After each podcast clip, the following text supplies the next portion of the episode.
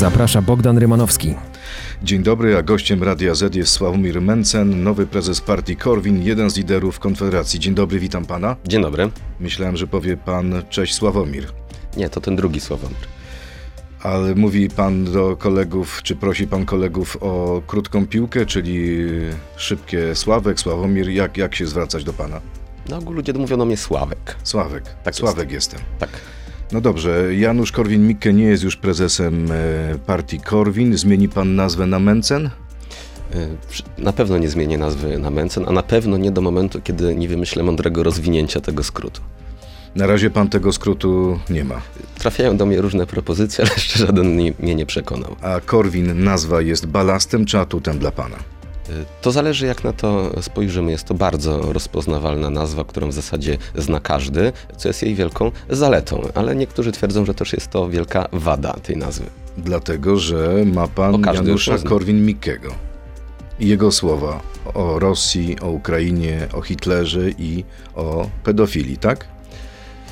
Janusz Korwin-Mikke jest bardzo znaną, ale też kontrowersyjną postacią. Każdy wie, co mówi i myśli i nie każdemu się to oczywiście podoba. Natomiast... A panu?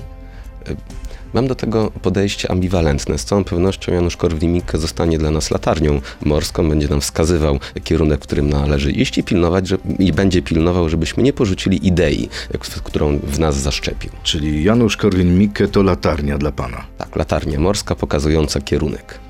Został pan namaszczony przez byłego szefa? Można odnieść takie wrażenie. Cieszy się pan z tego? Bardzo. Chcemy, żeby Polak miał dom, 2 samochody, mógł latać na wakacje samolotem, miał na to pieniądze i generował tak dużo śladu węglowego, ile będzie chciał. To pańskie słowa z kongresu. Jak pan zamierza do tego doprowadzić? Trzeba przede wszystkim przywrócić normalność. Pierwsza rzecz to rozwój gospodarczy. Nie możemy krępować przedsiębiorców zbyt wieloma regulacjami. Podatki powinny być proste i niskie po to, żeby polskie firmy mogły skupić się na konkurowaniu jakością swoich produktów i usług, żeby mogły budować naszą gospodarkę, po to, żebyśmy wszyscy mieli znacznie więcej pieniędzy. Więc to jest punkt pierwszy. Piękne słowa, jak do tego doprowadzić w czasach kryzysu, kiedy mamy inflację, drożyznę, kiedy nie mamy węgla i mamy nieprawdopodobnie wysokie ceny energii. Ta inflacja, ta drożyzna to jest właśnie skutek błędnej polityki zarówno monetarnej, jak i fiskalnej wszystkich poprzednich rządów. W związku z czym należy przywrócić normalność, nie robić tego rodzaju eksperymentów. Ale kryzys mamy światowy, nie tylko polski. Ale nie wszędzie mamy tak wysoką inflację jak w Polsce. Nikt polskiemu rządowi nie kazał drukować setek miliardów złotych, nikt mu nie kazał wprowadzać kolejnych podwyżek podatków, kolejnych komplikacji podatków. Nikt nam nie kazał wpuszczać na rynek mnóstwo pustego pieniądza oraz nowych zasiłków, które zwiększają niestety poziom inflacji. To są nasze decyzje, naszego rządu i teraz będziemy ponosić ich konsekwencje. Inflacja w regionie też jest wysoka, w Czechach 18%, w krajach bałtyckich ponad 20%. Ale te państwa robiły dokładnie to samo, co nasze państwo. Najpierw zamykały gospodarkę, potem drukowały mnóstwo pustego pieniądza. Nie to dawałby zawsze się kończy pan dopłat do węgla? Z węglem jest zupełnie inny problem. Przede wszystkim to bym nie blokował możliwości sprowadzenia węgla do Polski. Czyli sprowadzałby pan węgiel z Rosji? Skądkolwiek bym go sprowadzał. Wie pan, że dopiero chyba 1,5 miesiąca temu polskie państwowe banki, takie jak PKO BP czy PKO SA, zniosły zakaz finansowania handlu węglem. Nawet gdyby ktoś kilka miesięcy temu miał dobrego dostawcę węgla, który by mu ten węgiel dostarczył, nie dostałby na to nawet kredytu obrotowego. Czy w 8. miesiącu wojny Sławomir Mentzen postuluje, sprowadzajmy węgiel z Rosji? Niech pan zapyta się starszej pani, która będzie marzła zimą, czy ogrzałaby się węglem sprowadzonym z Rosji. Wydaje mi się, że tej starszej pani, która będzie marzła w swoim małym mieszkanku, byłoby zupełnie bez różnicy, skąd będzie ten węgiel. Gdyby Sławomir Mentzen został premierem, zniósłby pan zakaz sprowadzenia węglu z Rosji? Jeszcze raz powtórzę, musimy węgiel sprowadzić skądkolwiek. Dla ludzi, którzy będą marzli, jest kompletnie bez znaczenia, czyim węglem będą palić. Ważne, żeby ten węgiel był. To jest priorytet. 5 postulatów, z którymi pan pójdzie do wyborów najbliższych. To będę wiedział za rok. A teraz pan nie wie? Wybory są dopiero za rok. Ale jest pan prezesem partii, która aspiruje o wejście do parlamentu. No dobrze, ale to tak jakby się mnie pan pytał, jakby pan zapytał selekcjonera tej reprezentacji polskiej, jaką taktykę wybierze na mecz, który się odbędzie za rok. Ale jakbym był selekcjonerem, wiedziałbym, jakimi zawodnikami zagram. Nie wiedziałby pan, jakimi zawodnikami pan zagra za rok. Wiedziałbym, ale wiedziałbym, jakimi zagrałbym dzisiaj. Więc pytam pana, jakie dzisiaj byłyby pańskie postulaty, gdyby wybory odbyły się za miesiąc? niskie i proste podatki. Podatki trzeba upraszczać i obniżać. Ograniczenie większości wydatków, zmniejszenie tej ilości wydatków, zmniejszenie biurokracji, sprawienie, żeby polska armia wreszcie była silna i samodzielna, walka o polską suwerenność, nie oddawanie Unii Europejskiej żadnych kolejnych kompetencji i walka o wreszcie polską elektrownię jądrową. Myślałem, że powtórzy pan hasło z 2019 roku. Wtedy piątka Konfederacji brzmiała tak. Nie chcemy Żydów, homoseksualistów, aborcji, podatków i Unii Europejskiej. To już nieaktualne? To nigdy nie był nasz program, to był element wycięty z kontekstu, 10-sekundowy fragment z ponad 40-minutowego wykładu o marketingu politycznym, kiedy wcześniej powiedziałem chwilę przed tym cytatem, że z badań wyszło, że takie hasła najlepiej się niosą. To nie był nasz program, to były hasła. W tym samym momencie potem mówiłem, że Janusz Korwin-Mikke jest Gandalfem, natomiast nikt się mnie pyta, czy naprawdę myślę, że Janusz Korwin-Mikke chodzi i rzuca czary. W związku z czym to nie był nigdy nasz program. Ale przyzna pan, że ta wypowiedź miała agresywny przekaz.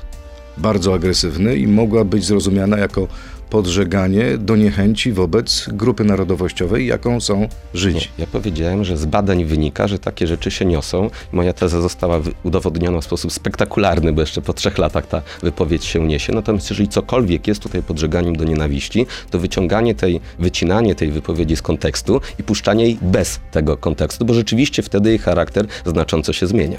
No właśnie, pan wtedy powiedział też coś takiego. Trzeba mówić ludziom, że Żydzi dostaną naszą polską ziemię, założą Polakom homonto i będą uprawiać nimi pole. To chwyci. Jak Braun opowiada o batorzeniu homoseksualistów, to nam poparcie rośnie. To fragment z pańskiego wykładu. O marketingu politycznym. I pytanie, czy to jest marketing, czy to jest czysty cynizm i granie na emocjach? Polityka, panie redaktorze, to jest granie na emocjach i każdy polityk to wie i to jest dokładnie to samo, co robi PiS i Platforma. Czyli robi pan dokładnie to samo, co PiS i Platforma, a ja pamiętam, że liderzy Konfederacji zawsze krzyczeli PiS-PO, jedno zło. Tu mamy dwie różne sprawy. Pierwsza to program, z jakim idziemy. To są rzeczy, które chcemy zmienić w Polsce. A druga to reguły gry, w jaką gramy. Jeżeli ktoś gra w piłkę nożną, to wie, że czasem się fauluje, czasem się nad ręką broni swojej bramki, żeby piłka przypadkiem tam nie wpadła. A jeżeli ktoś wchodzi do polityki, to musi wiedzieć, na co się pisze. Czyli to, co pan zrobił, to był faul? Świadomie... Można to nazwać faulem. Myślę, że to jest dobre sformułowanie. Czyli Sławomir Mentzen jest elementem gry w piłce nożnej. Tak. Czyli Sławomir Mentzen będzie faulował, żeby zdobyć władzę. Czy dobrze zrozumiałem? Tak, a gdybym był piłkarzem, to również bym faulował, żeby wygrać mecz. Na tym polega ta gra. Ale piłkarze otrzymują żółte i czerwone kartki. Nie boi się pan, że ludzie pokażą panu czerwoną kartkę, bo nie akceptują takiego agresywnego języka. Politycy też czasem dostają żółtą i czerwoną kartkę. To też jest element tej gry. Czyli to był taki faul i skrót myślowy. To nie był skrót myślowy, bo pan to wyciął z dużo dłuższego fragmentu.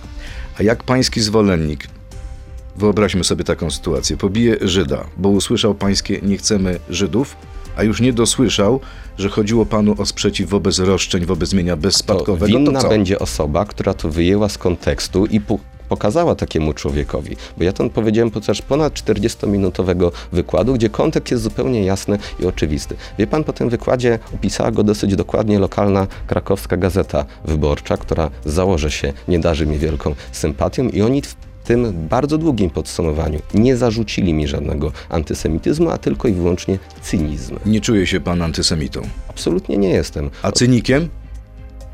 To już jest do rozważenia. Czyli... Ktoś może mnie o to posądzić, a czy to prawda, to nie wiemy. Ja myślałem, że człowiek w tak, proszę wybaczyć, nie wypominam panu, młodym wieku, nie powinien być taki cyniczny. Na tym polega ta gra niestety. Trzeba faulować i być cynicznym. Piłkarz musi faulować. Piłkarz musi faulować. Proszę państwa, to teraz czas na absolutnie grę fair. Umawiamy się tak, krótka piłka, kilka krótkich pytań, a pan odpowiada tak albo nie. Idziemy? Jeżeli na pytanie się tak uda odpowiedzieć, to tak. Tę grę. Każde pytanie w ten sposób, na każde pytanie można odpowiedzieć. 2 + 2? 4. Tak albo nie. Abstynencja alkoholowa, to nie moja bajka, tak czy nie? Tak. Donald Trump to mój polityczny idol, tak czy nie? Tak. Władimir Putin jest zbrodniarzem wojennym, tak czy nie? Tak. Janusz Korwin-Mikke pozostanie dla mnie autorytetem, tak czy nie? Tak.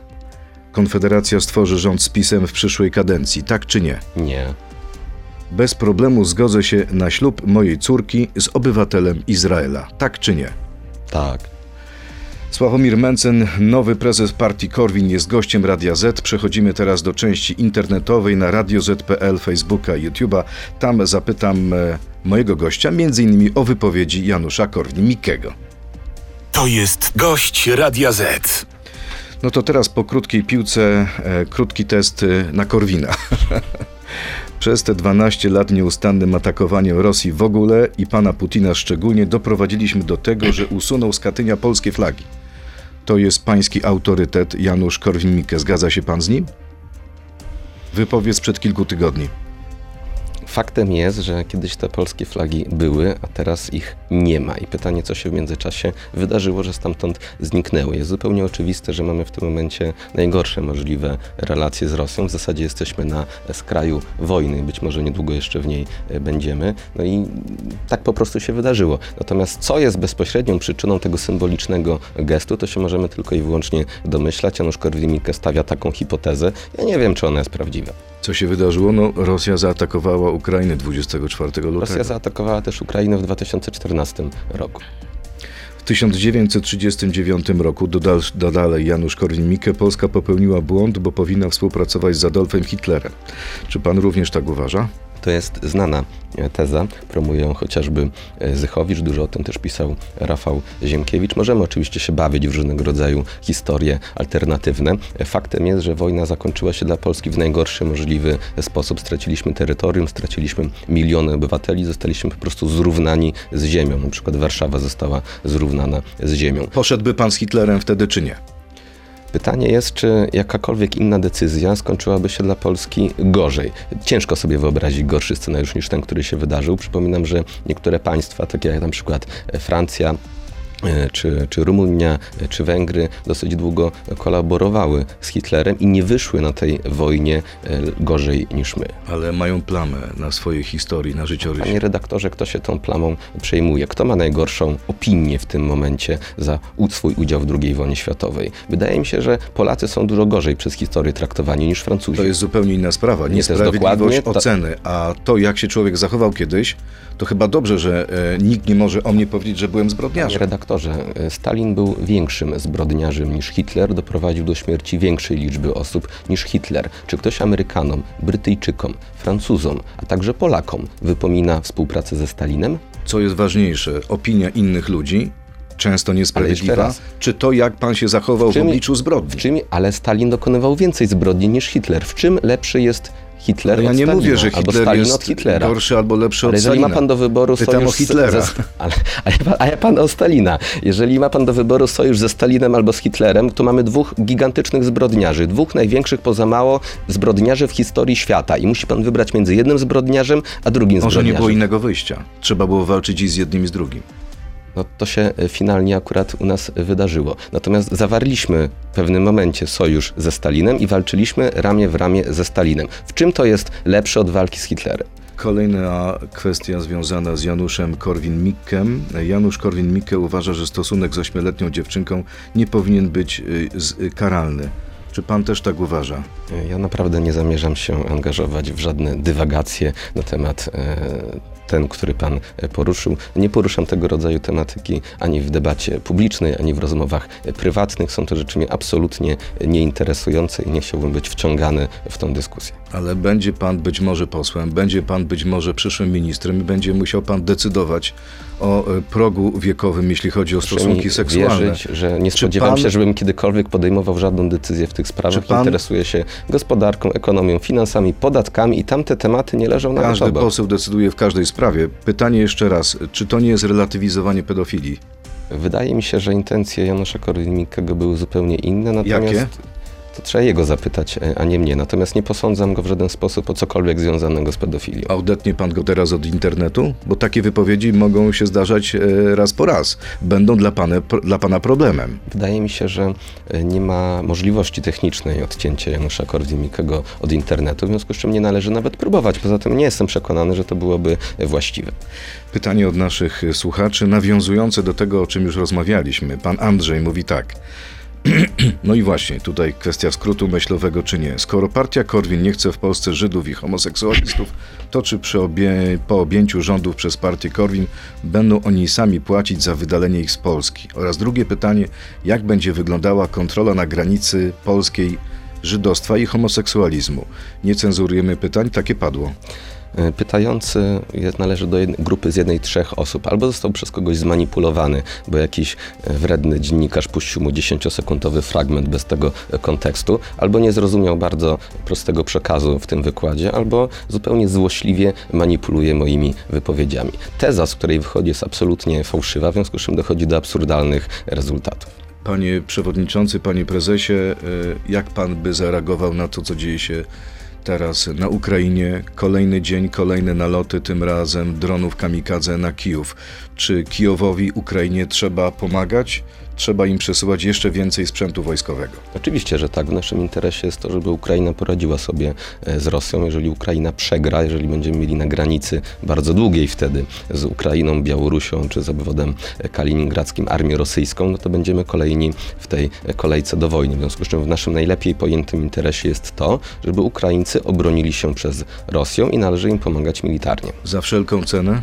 Nie za wszelką cenę. Należy im wysyłać sprzęt, jeżeli się go jeszcze ma. Pytanie już, jak dużo Polacy tego sprzętu wysłali. Wydaje się, że już bardzo dużo, prawdopodobnie więcej już nie możemy. Natomiast musimy liczyć na to, że Amerykanie i Brytyjczycy będą dalej wspierać Ukraińców. Boi się pan wybuchu III wojny światowej? Uważa pan, że Putin może użyć bomby atomowej? Bardzo boję się wybuchu III wojny światowej. Jesteśmy, wydaje mi się, jej znacznie bliżej niż podczas chociażby kryzysu kubańskiego. Wydaje mi się, że użycie broni jądrowej jest najbardziej prawdopodobny od momentu ataku na Japonię. Dlaczego pana zdaniem przez ostatnie 8-7 miesięcy, właściwie od wybuchu wojny, spadły notowania Konfederacji? Mówię o średniej. Wydaje mi się, że kilka rzeczy tu zagrało. Pierwsza to jest tak zwany efekt flagi. W momencie, w którym pojawia się jakieś zagrożenie, ludzie się gromadzą wokół tej flagi i w tym momencie tą flagą jest PiS, czyli nasz rząd, który podejmuje różnego rodzaju działania i wszyscy mają nadzieję, że te działania będą słuszne i wyprowadzą nas z tej ciężkiej sytuacji. Kiedy mieliście prawie tyle samo poparcia, co Szymon Hołownia. Szymon Hołownia jest kilka punktów wyżej teraz niż wy. On nie jest rządzącym. Znaczy, powiedziałem, że kilka rzeczy zagrało. Kiedy mieliśmy nasze najwyższe w historii notowania 10-11%, to były czasy walki z wirusem, wprowadzenia lockdownów i obostrzeń, z którymi nie zgadzała się połowa polskiego społeczeństwa. Natomiast my byliśmy jedyną partią, która chciała bronić Polaków przed tymi bezprawnymi obostrzeniami, co bardzo dobrze wpływało również na nasze notowania wyborcze. W tym momencie sytuacja polityczna ułożyła się trochę mniej korzystnie. Tematy, które są bardzo głośne, są dla nas mniej korzystne politycznie, w związku z czym nasze poparcie chwilowo spadło. A może wy popełniliście błąd, bo nie wyczuliście tego, co jest w narodzie. Naród miał, Polacy, wielką ochotę pomagać Ukraińcom, a to wasi politycy, pańscy koledzy, na przykład Grzegorz Braun, wychodzi z taką akcją Stop Ukrainizacji Polski. Od samego początku mówiłem, że należy pomagać Ukraińcom, w związku z czym nie mogę powiedzieć, żeby nasz głos był taki jednolity, że nie należy tej pomocy. Czyli Grzegorz Braun psuje panu robotę. Nie powiedziałbym, że Grzegorz Braun psuje mi robotę. Poza tym też zalecam dokładnie wsłuchać się w słowa Grzegorza Brauna. Grzegorz Braun jest dobrym chrześcijaninem i z miłosierdzia na pewno będzie pomagał każdemu bliźniemu. Pytanie, czy pan zachowa się jak chrześcijanin, jeśli chodzi o relacje wewnętrzne Konfederacji? Bo już pańscy koledzy boją się, że pański wybór doprowadzi do rozpadu Konfederacji. Myślę, że nie ma takiej możliwości. Konfederacja będzie trwać i razem ruszy do wyborów. Jakub Kulesza mówi, że pomysł prawyborów to pański pomysł na liderów list, to droga do rozbicia Konfederacji, a miejsca na listach zostały już dawno ustalone przez Radę Liderów.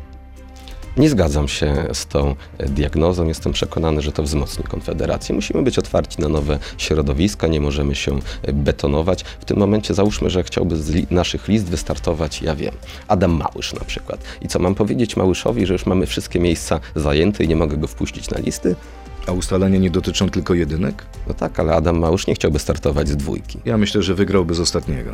Miejmy nadzieję, natomiast nie wypada gwieździe światowego formatu oferować drugiego miejsca. Bardzo dowcipne wytłumaczenie, jednak chyba nie za bardzo w nie wierzy Jakub Kulesza, bo mówi, że chyba zainspirował się pan putinowskimi referendami na Ukrainie, więc jeśli chodzi o politykę wschodnią, nowa prezesura, mówi Kulesza, będzie kontynuacją poprzedniej. Ma rację?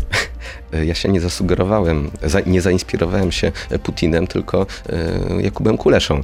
To w końcu on powiedział, że jego największa różnica, która go dzieli z partią Korwin, to podejście do demokracji, ponieważ Jakub Kulesza jest zwolennikiem demokracji bezpośredniej i chciałby, żeby dać właśnie ludziom wolność i odpowiedzialność, bo to wygeneruje w nich takie podejście do życia, że będziemy mieli więcej wolności gospodarczej i osobistej. Ja uważam, że rzeczywiście należy ludziom dać ten wybór. To w końcu nasi działacze, sympatycy muszą zabierać podpisy, muszą potem kleić plakaty, rozdawać ulotki. Powinni mieć wpływ na to, kto ich będzie reprezentował w Sejmie. Jeśli Rada Liderów nie zgodzi się na pański pomysł, Korwin, partia Korwin wyjdzie z Konfederacji?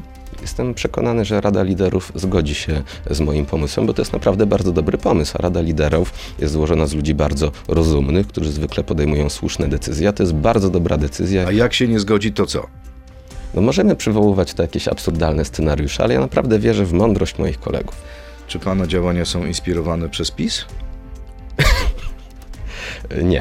Bo pana politycznym mózgiem, jak pisze pan Kulesza, jest bliski PiS-owi lobbysta.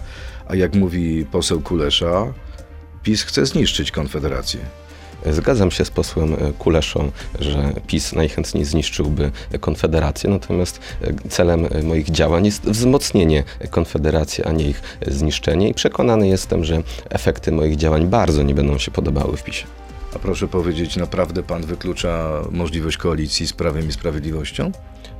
Przez ostatnie 6 lat praktycznie codziennie kwestionuje politykę Prawa i Sprawiedliwości, krytykuje ich decyzje. Kilka miesięcy bardzo krytykowałem tą największą reformę podatkową, czyli Nowy Ład, która była wybitnie nieudana, więc ja nie bardzo wiem, czemu miałbym z nimi wchodzić w koalicję. Wyobraźmy sobie sytuację, że w nowym parlamencie PiS ma 200 posłów, Konfederacja ma 31. I co? Idzie pan, otrzymuje pan propozycję od Tuska i od Kaczyńskiego. Kogo pan wybiera? Wie pan, to nie jest takie proste. Poza tym ja chciałbym jeszcze trochę pofunkcjonować w polityce, a historia pokazuje, że wszyscy koalicjanci PiS-u to bardzo źle kończą. I chce pan, chce pan uniknąć tego losu, tak? No, chciałbym uniknąć losu poprzednich koalicjantów Kaczyńskiego, to znaczy Lepera, Giertycha, Gowina. Ci wszyscy ludzie naprawdę nie skorzystali na tej koalicji. Ale czy może pan powiedzieć na 100%, nigdy nie wejdę w koalicję z PiS-em? W polityce nigdy nic nie można powiedzieć na 100%. Rzeczywiście coś się zmienia, okoliczności się zmieniają, tak jak zaczęliśmy naszą rozmowę. Ja nie wiem, co będzie za rok, natomiast absolutnie nie planuję koalicji z PiS-em. Wolność słowa, kolejny nasz słuchacz. Konfederacja, jedyna partia, to jedyna partia w polskim parlamencie, która mówi o konieczności cięcia wydatków socjalnych w celu walki z inflacją. Wasze poparcie wynosi około 8%. Czy to oznacza, że w Polsce nie da się wygrać wyborów bez obiecywania kolejnych programów socjalnych? Głęboko wierzę, że da się wygrać. To nie jest tak, że wszyscy Polacy chcą, żeby te zasiłki coraz bardziej rosły. My jesteśmy przede wszystkim partią ludzi pracujących oraz uczących się, którzy niedługo będą pracować. Spośród wszystkich partii w Polsce my mamy największy udział ludzi pracujących, nas popierających. W związku z czym ludzie, którzy na nas głosują, chcą brać odpowiedzialność za swoje własne życie, nie chcą żyć z państwowej jałmużny. I takich ludzi jest naprawdę wielu. To konkretne pytania. Jak pan by walczył z drożyzną w sklepach, z 17% inflacją, z wysokimi cenami prądu i gazu, tu i teraz? To tak jakby przyszedł pan do lekarza z zaawansowanym rakiem płuc i powiedział, co robić. No to lekarz by odpowiedział, trzeba było przez 30 lat nie palić papierosów. Nie da się inflacji zwalczyć z dnia na dzień. To jest choroba całej naszej gospodarki, to jest choroba, którą rozwija się przez kilka lat i potem niestety walczy się z nią przez kilka lat. Czy dzisiaj by zrezygnował pan z dopłat do węgla? Czy zrezygnowałby pan z zamrożenia cen prądu? Jakby pan to rozwiązał? Już kontynuuję.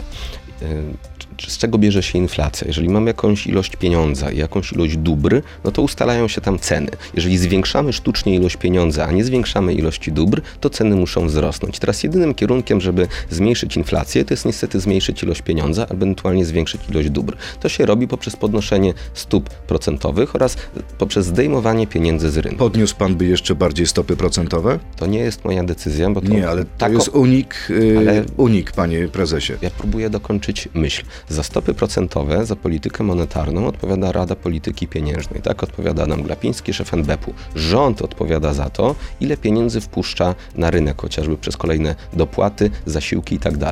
I nawet Adam Glapiński, którego trudno uznać za kogoś nie ze środowiska Prawa i Sprawiedliwości, skarżył się publicznie na to, że on podnosi stopy procentowe, żeby zmniejszyć ilość pieniądza, a w tym samym czasie premier Morawiecki zwiększa ilość pieniędzy na rynku, niwelując efekt podnoszenia stóp. Więc gdyby rząd nie wypuszczał kolejnych pieniędzy na rynek, to nie trzeba by w ten sposób podnosić stopy stóp procentowych, a je trzeba niestety podnosić przez politykę Prawa i Sprawiedliwości. Dlaczego mamy taką słabą walutę? PiS-u mówią coś takiego, że gdybyśmy przyjęli inną zasadę zwalczania inflacji, taką jak Leszek Balcerowicz, to nieprawdopodobnie wzrosłoby bezrobocie. My chcemy tego uniknąć. Politycy PiS waliliby się młotkiem w palec znacznie częściej, gdyby ból wystąpił dopiero po roku. Oni mówią różne dziwne rzeczy i czas ich bardzo szybko weryfikuje.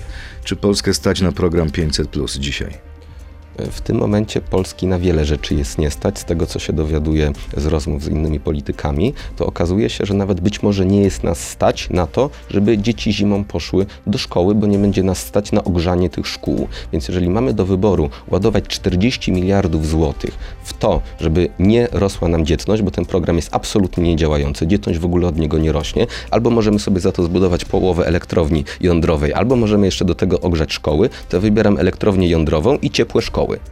Czyli Sławomir Mentzen chce przeznaczyć środki na 500 plus na elektrownię atomową. Tak, chcę, żeby dzieci mogły chodzić do szkoły, się tam uczyć i żeby tam miały ciepło. Wydaje mi się, że w 2022 roku to nie są jakieś szalone oczekiwania względem państwa polskiego. No to jest troszeczkę inaczej, bo musiałby pan zrezygnować jednak ze świadczeń socjalnych, które pomagają biednym rodzinom. Jak dostają dzisiaj 500 plus na dziecko. Czy te biedne rodziny chcą po tym, żeby ich dzieci marzły w szkołach, bo to jest, proszę pana, coś za coś. A pan korzysta z programu 500 plus?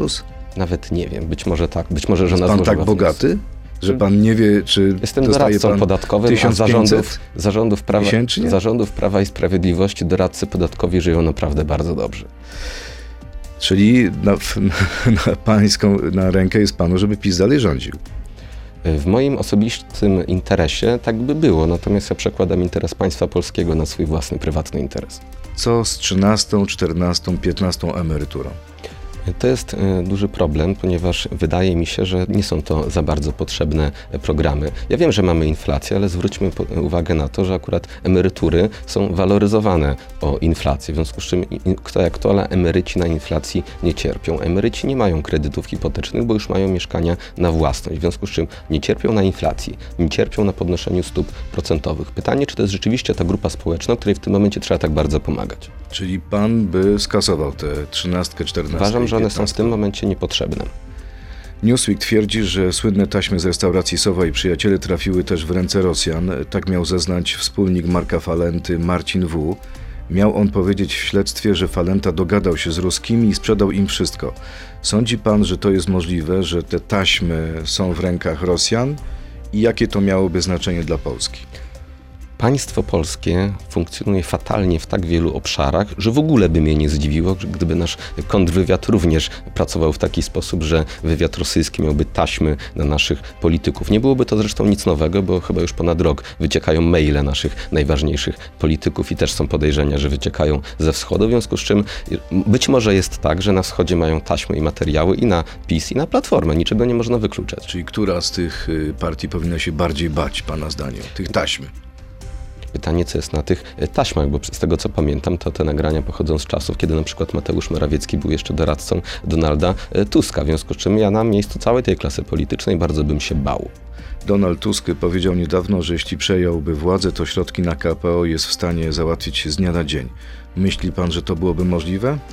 Jeżeli Donald Tusk ma tak dobre relacje z Komisją Europejską, że pstryknięciem palca jest w stanie nam załatwić te pieniądze, to byłoby miło z jego strony, gdyby już teraz tym palcem pstryknął. On powiedział wyraźnie wtedy, kiedy dostanę władzę, kiedy przejmę władzę. Ale czy to znaczy, z tego należy wyciągnąć wniosek, że pieniądze z Unii Europejskiej będą zależne od tego, kto w Polsce rządzi? Ja nie przypominam, żeby w traktacie akcesyjnym było napisane, że dotacje będą tylko wtedy, kiedy rządzi Donald Tusk. Może chodzi o to, i tak mówi Bruksela i opozycja, że trzeba spełnić pewne wymogi praworządności, kamienie milowe i tak dalej, i tak dalej.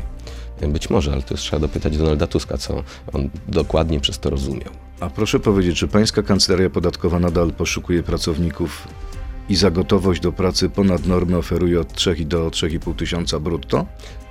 Rewelacyjna sprawa. Kilka miesięcy temu daliśmy ogłoszenie na asystenta w dziale administracji i chodziło oczywiście o studenta, tam brutto jest równa się netto, w związku z czym uważam, że ta oferta jest bardzo dobra. Każdy, kto dopiero zaczyna karierę zawodową, nie ma doświadczenia, nie ma jeszcze umiejętności, zaczyna od niższego wynagrodzenia, potem idzie w kierunku wyższych wynagrodzeń. Jeżeli ktoś już ma doświadczenie, zarabia u nas po kilkanaście tysięcy miesięcznie, ale najpierw trzeba kilka lat popracować, żeby to doświadczenie nabyć. Dolna stawka jest trochę poniżej poziomu płacy minimalnej, nieprawda, która wynosi 3010 zł brutto. Nie płacimy poniżej płacy minimalnej. Wchodził pan na scenę przy muzyce z Gwiezdnych Wojen. Dlaczego? To pański ulubiony film? Nie, hasłem naszego kongresu była nowa nadzieja, ponieważ staramy się być nową nadzieją dla Polaków, którzy już mają dosyć obecnego rządu, w związku z czym ktoś pomyślał, że to będzie dobre nawiązanie. Sławomir Mentzen, nowy prezes partii Korwin, jeden z liderów Konfederacji. Bardzo dziękuję panu za rozmowę. Również dziękuję. To był gość Radia Z. Dziękuję państwu. To był gość Radia Z. Słuchaj codziennie w Radio Z i na player radioz.pl.